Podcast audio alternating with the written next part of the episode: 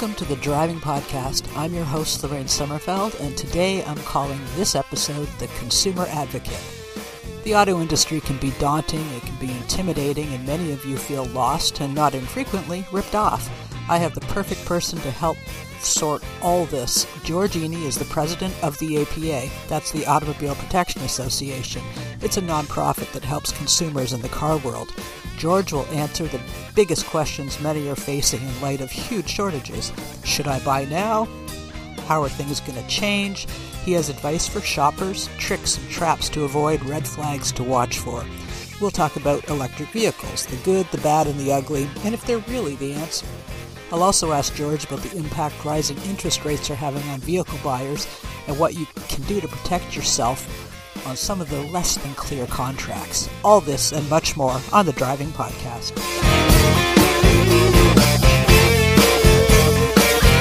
George Iny, welcome to the show. I'm so glad to have you. We have so many consumer topics to tackle today. It's nice to join you, Lorraine.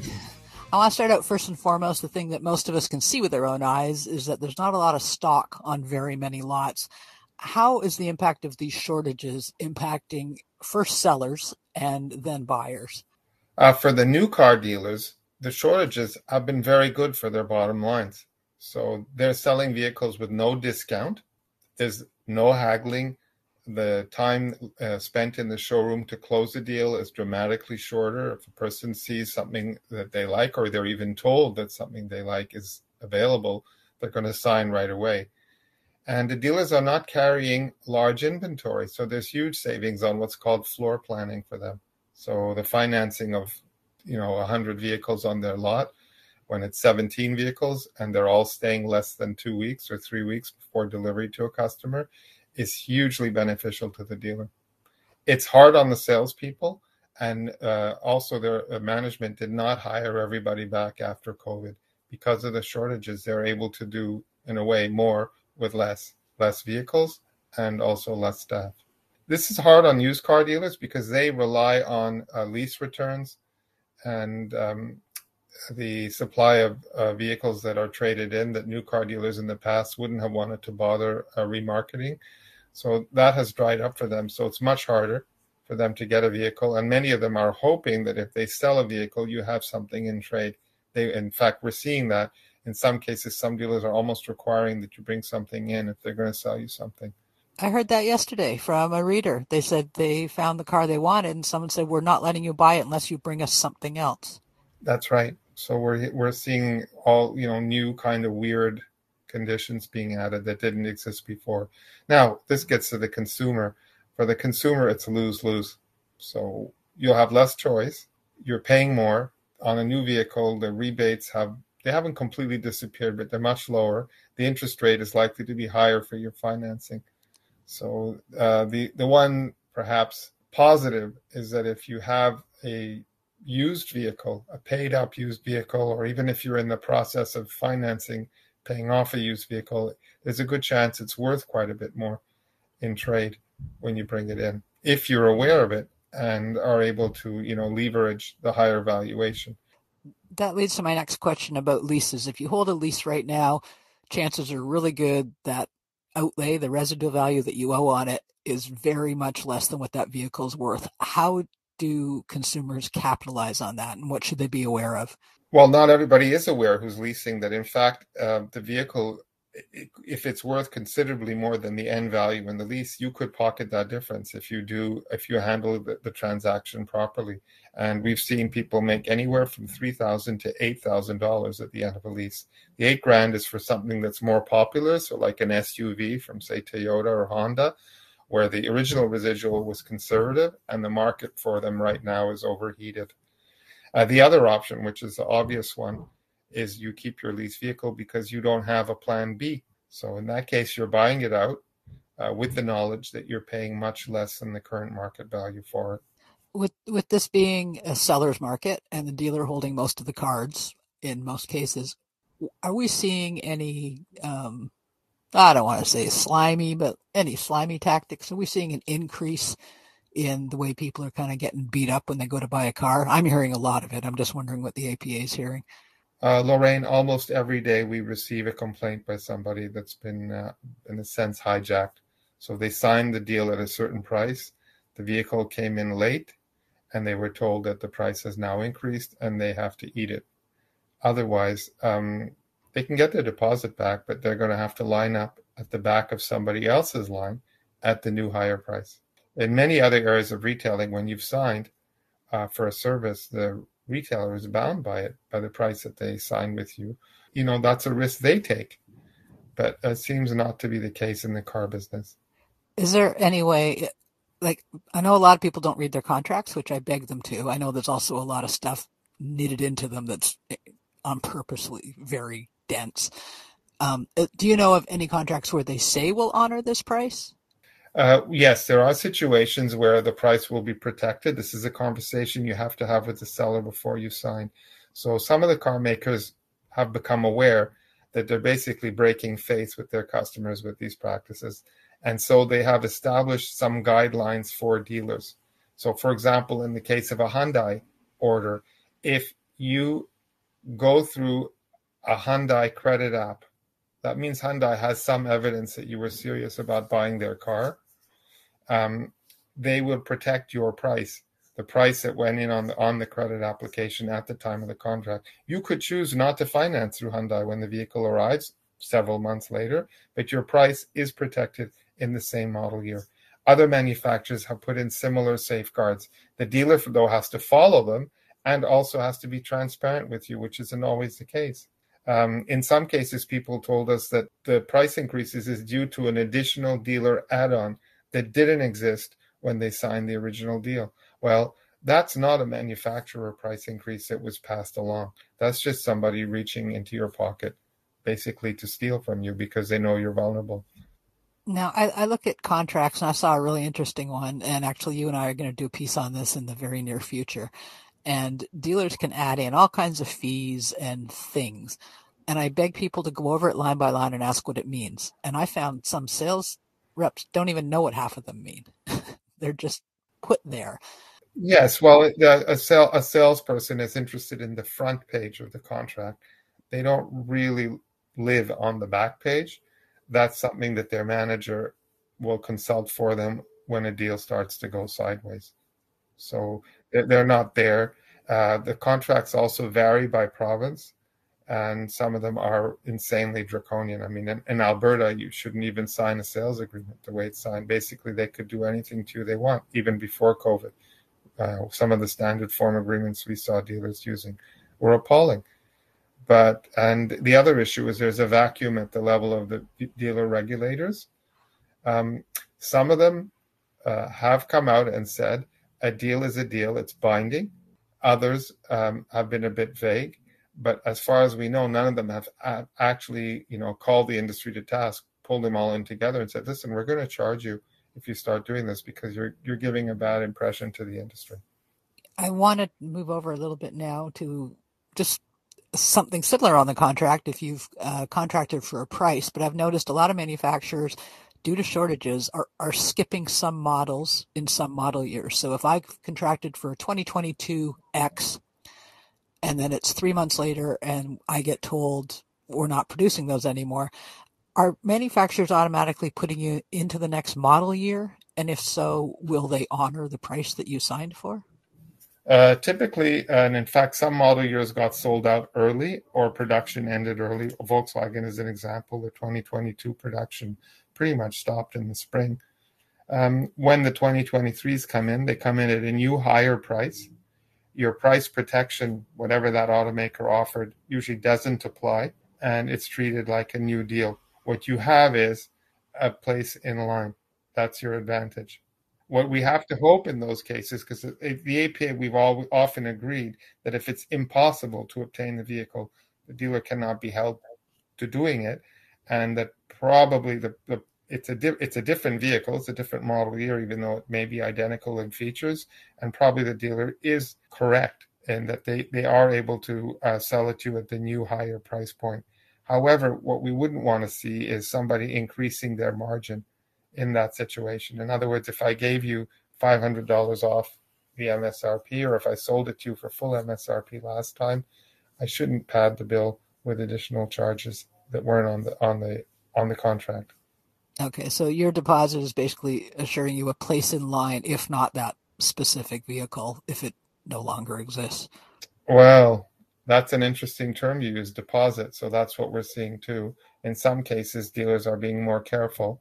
They're not actually calling it an order. It's not money down toward your vehicle. It's just a deposit to hold your place in line.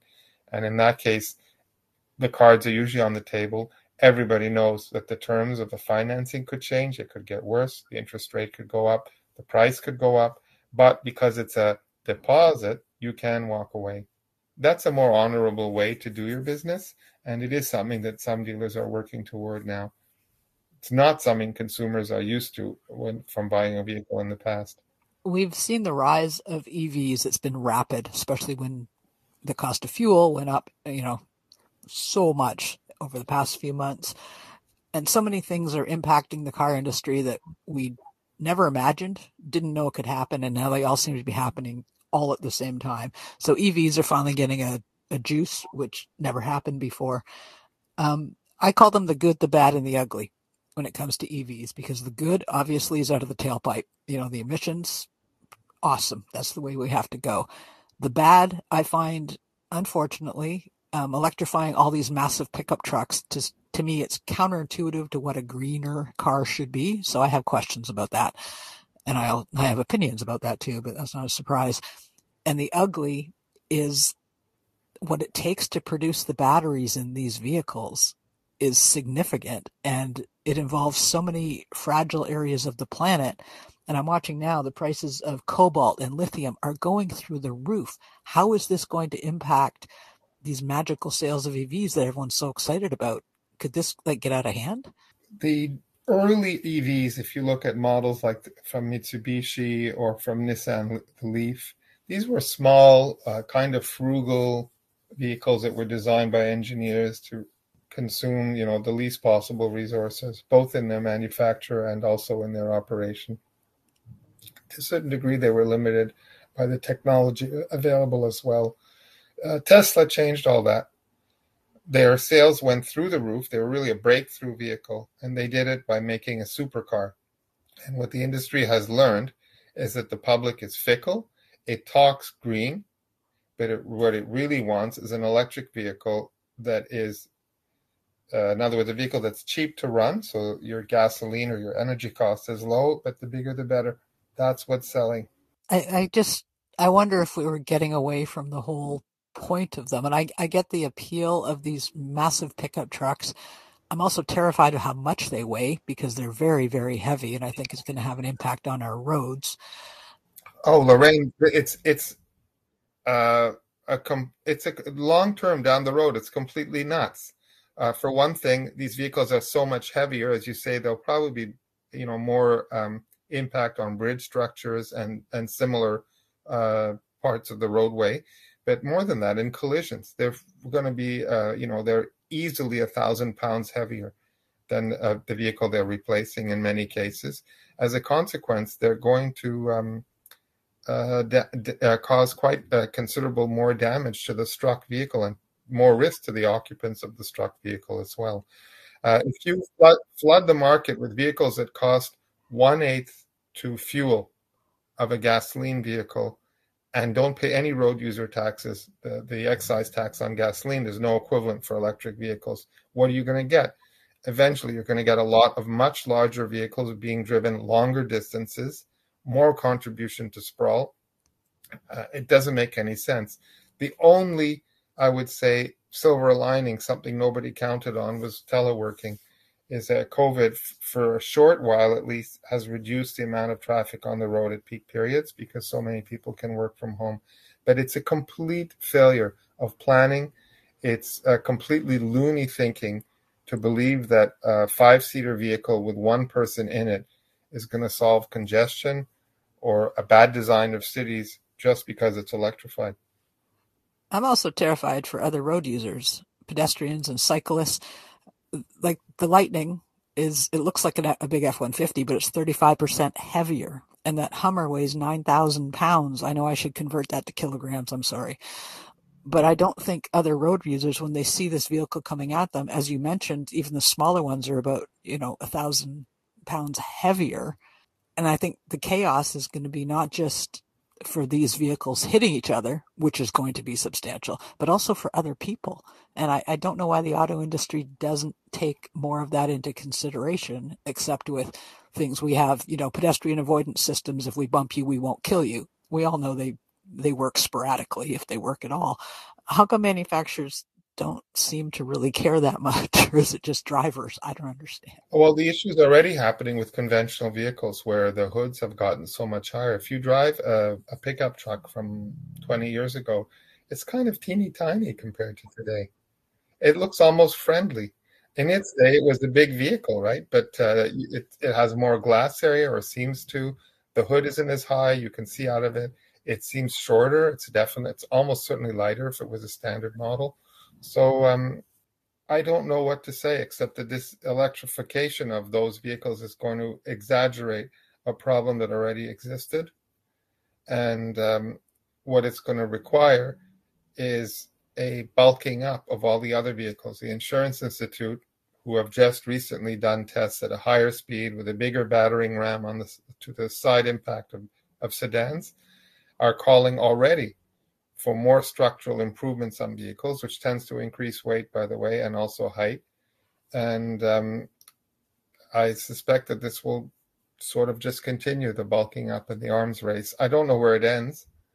Our wish at the APA, we never predicted this, was that the vehicle fleet would grow smaller and lighter.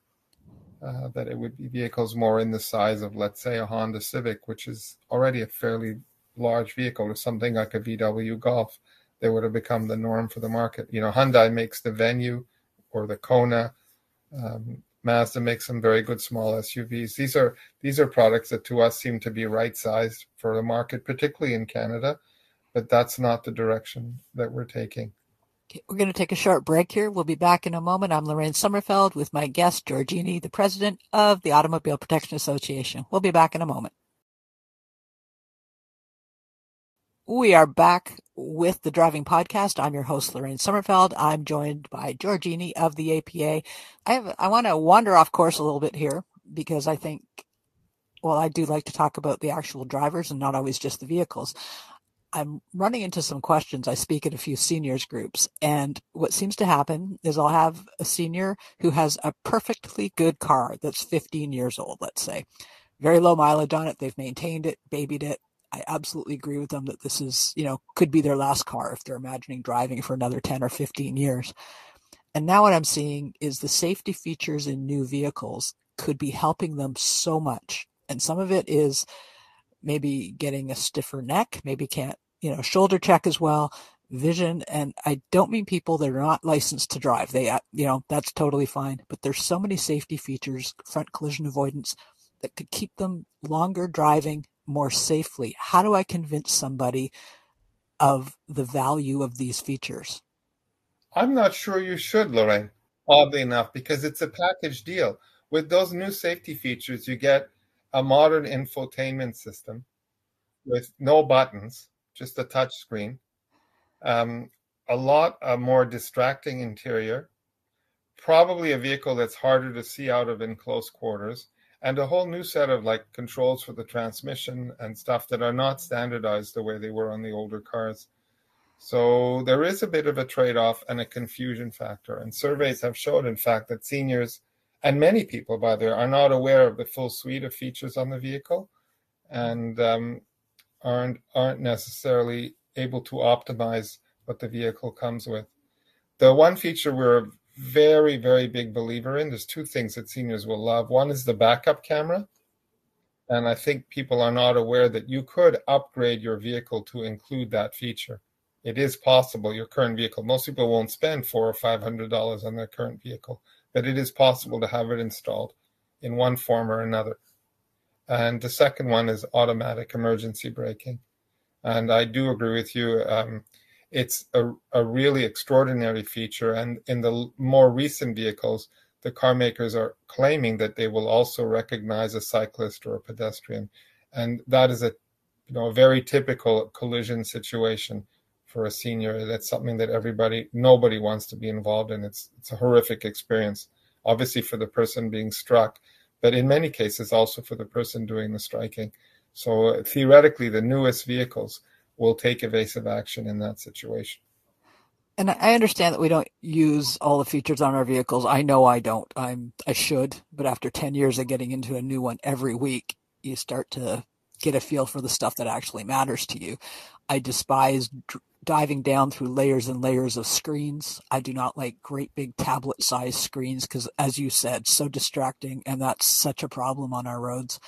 So I do get that if I'm used to the same car for 15 years and I can handle it, that I don't want to necessarily learn a whole new set of things. You can also usually you can turn the display off. You can black out those screens so they're not as distracting.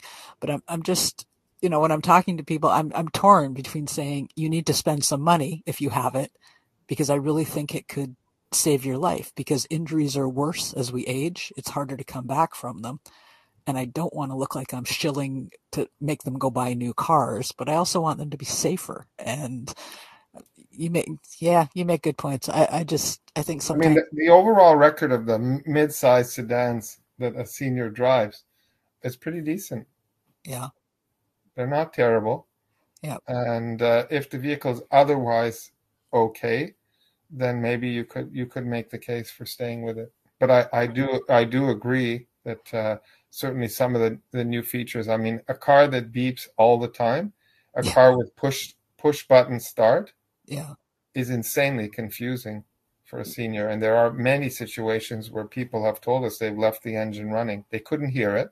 Yeah and uh, they thought they pushed the button. Maybe, in fact, they did. Who knows? Uh, but maybe they pushed it twice and both turned the car off and turned it back on without realizing. So the newer cars have circuitry to recognize that situation when you leave the vehicle, but I, am not sure that's uh, so safe. In fact, I'm convinced it's much less safe. And some of the vehicles we're testing now don't even go on or off. Right, the electric vehicles. There's no on off per se. It just recognizes when you're there, and it perks up. And I think there's there are some the physical key uh, did provide some kind of a secondary sort of mechanical failsafe, uh, a more overt reminder of what actually you're doing with your car when you when you remove a key, and that's something that a senior would be used to for like several decades, and suddenly their new vehicle doesn't have it anymore, and and you could end up in with weird situations. Um, it's unless you're buying a base car today, other than the base trim level, in most cases, you are getting a push button start. I know. I, I just think it's a terrible invention, and that's okay. I'm on the record a thousand times, and everyone yells at me, but that's okay. Um, I we're watching interest rates shake up the re, the the homing industry. What kind of impact are they going to have on cars?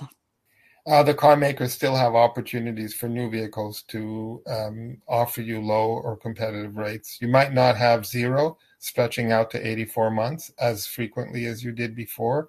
You know, 1.9 might become 2.9 or 3.9. It's already happening. Um, but I do think that uh, if car makers needed to provide low interest rates, they would buy down the rate. They did it in the past when interest rates were much higher than today, and they were able to do it. Um, I think the reason why you would see rates rise on new cars is because nobody has to try given that there's enough product out there, why would I give you an additional gift of two or three or four thousand dollars in an interest subsidy? You're going to buy anyway. You don't have much choice, and everything I'm making gets sold. So, could what's the best approach for someone that wants a car loan? Do they just have to take what the dealer's offering? Is there still the option to talk to your bank or something?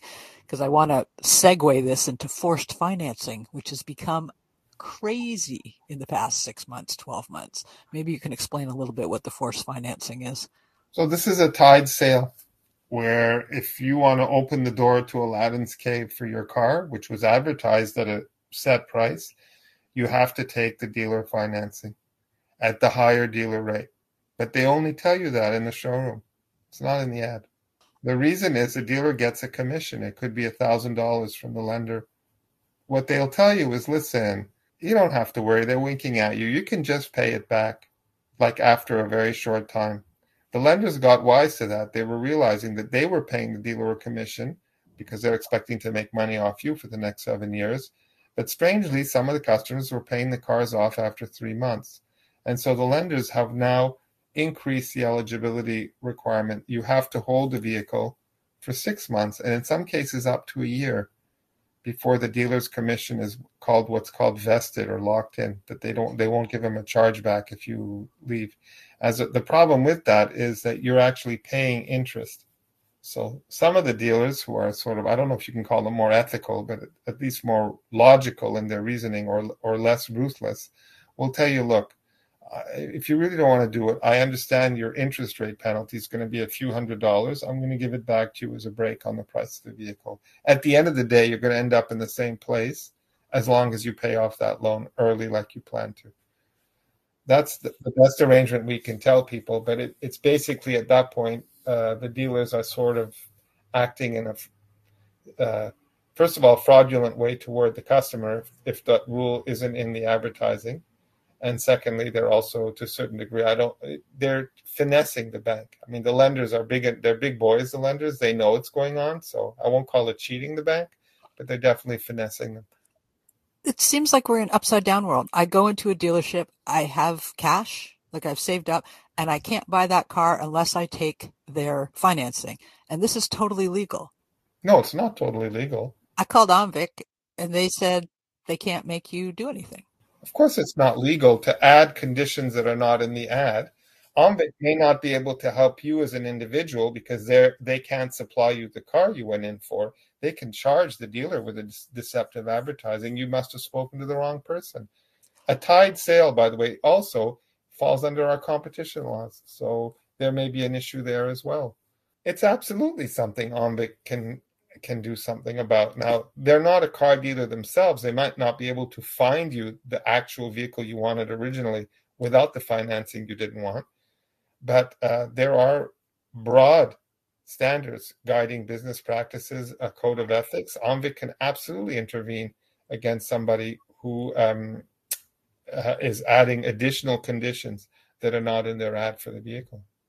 I had somebody tell me, um, a reader again, that they went in, same thing. It was a used car. They had the check and they said, no, no, you have to finance it, but you can, if you cancel that financing within six months and they took a thing of her Visa card, you know, the, they ran it through and said, we will process this if you kill that loan before six months because she was furious that she couldn't just buy the car. And now I hear people saying basically you go to a car dealer to buy a loan that's how they're describing it. And that seems pretty fair if they're forcing the financing on you. Well, Lorraine, you know, you for the subprime buyer and the people with impaired credit, they've been going to car dealers to buy a loan for years. They're a cash cow for the dealer. What's new is that people who weren't used to being treated this way are now discovering it for the first time and it's unfortunate. I mean, I don't know to with to what degree with the industry soiling its own nest currently, this will lead to changes. All of the provincial regulators for dealers don't. None of them. I haven't followed BC recently, but all of the others don't seem to be fully up to speed. Quebec's Consumer Protection Office issued a very, I would say, detailed list of guidelines saying that the price is the price, and they even if it's a 2023, their position is it was foreseeable for the merchant that they might not get the vehicle. It's not something impossible to know at this day and age. It wasn't like a ship sinking, which happened to Volkswagen, where you know a lot of American orders were canceled. They don't consider it that kind of unforeseeable. So their position is the price is a price, but they're not really enforcing it. Most of the other dealer regulators haven't really uh, come up to speed, even if they've taken, you know, they've offered guidance. It's only partial. And I don't think they've really looked for a robust engagement with dealers to say, listen, guys, you know, you really, this is a particularly circumstance, but you're going to create a lot of bad will with your customers. The people who are noticing, by the way, are the car makers. And they have decided, several of them, that um, because of the behavior of the US market, that they're not interested in having their new, expensive, future thinking EVs uh, being sold with those techniques when you can walk into a Tesla dealer and just sign online and get the car. So they are actually, in many cases, now saying that for vehicles that are going to be in short supply, um, they may implement a program where they take the dealer out of the equation, where the price is one price for everybody. So there is no discounting, but that also means there's no, um, in theory, no crooked sales tactics. Oh, consumers would love this idea so much. I think that it, they will, at least in the short term. I mean, when, when all is said and done, I'm not sure the car makers in the long run, if they're not regulated, will be any more honorable than car dealers. But there is one advantage right now in a period of shortages with them trying to build a halo around their electric product. Uh, this might be the door that allows them to do it. And um, you're absolutely right. It's far less stressful to know that you're paying the same price as everybody else for that model. Um, and uh, that you know the offer that you just saw on the screen doesn't have to be approved by somebody's manager after going back and forth three times and making you wait 45 minutes and trying to get more money out of you. So it's a very unpleasant thing. Uh, and the industry could have used this shortage to kind of themselves reform the practices in general. But I think what you have is a predominance of short term thinking. So uh, in the in the long run for dealers, it will mean a, a certain loss of autonomy, at least on popular vehicles, and uh, eventually their margins will be squeezed because the uh, car makers have been doing that to them historically. It's part of the reason why they are so roguish in their behavior. It's that at one time a dealer could make 15, 17% on a vehicle that they were retailing, but that doesn't exist anymore. Or sorry, it came back during COVID, but prior to that, it didn't really exist anymore. I want to ask you one final question before we go. Um, it might take too much to answer. Do you believe Canada needs lemon laws? I think we're seeing more problems with some cars across every model. And I'm wondering if those numbers are going to start creeping up on what we traditionally know as a lemon. And we have, like the States, kind of patchwork consumer uh, support for that. But do you think we need a lemon law? Of course, we need lemon laws. Lorraine, we're seeing vehicles that people have owned two weeks that don't run, and they wait for they're waiting four months for the vehicle to get running. These are vehicles that you would, would have a payment of eight hundred dollars or more a month. In many cases, they're EVs. The ID4 from VW is an example, and even some VW gas products in their first year on the market. The person's paying eight hundred a month to drive a Hyundai Elantra from Enterprise. Where is the logic in that? At some point, the thing ain't running, I should be allowed to return defective goods for a refund or a replacement. So, which entity is this? Is this Transport Canada? Is the, I know the the dealers aren't going to do it. But. Well, the dealers are fighting it, but they're silly because the way the lemon laws were written in the states to keep the dealers on side was the dealer doesn't have to t- take the hit on the buyback; it's the manufacturer, which is where the responsibility should be. But Canadian auto dealer associations, instead of fighting for a lemon law, which would help their members and who are stuck with a really bad car, are in the car makers' pockets. They're basically puppets for the car makers and have successfully prevented um, new legislation in that of that nature. If a leading province were to come out with this, uh, Ontario or perhaps Quebec, it will be so popular that I suspect other governments will then have the courage to try and do something about it as well. And definitely the future is showing us that the that because of the, the the speed of the technical transition with the vehicle and the problem with supply chains, we're seeing more lemons this year. And the trend in general for the next few years uh, is going to be that some new vehicles will be, have so much electronics on them that when they go south, they'll prove to be very difficult to fix. Folks, you heard it right there. We need a lemon law. We need it fast. Thank you, George Iny, so much. This has been very informative, and I appreciate you taking the time. I'd like to thank our listeners for tuning in to the Driving Podcast. Be sure to subscribe to this and other great driving, driving.ca podcasts on iTunes, Spotify, or your favorite apps. For Lorraine Sommerfeld, we'll see you next time.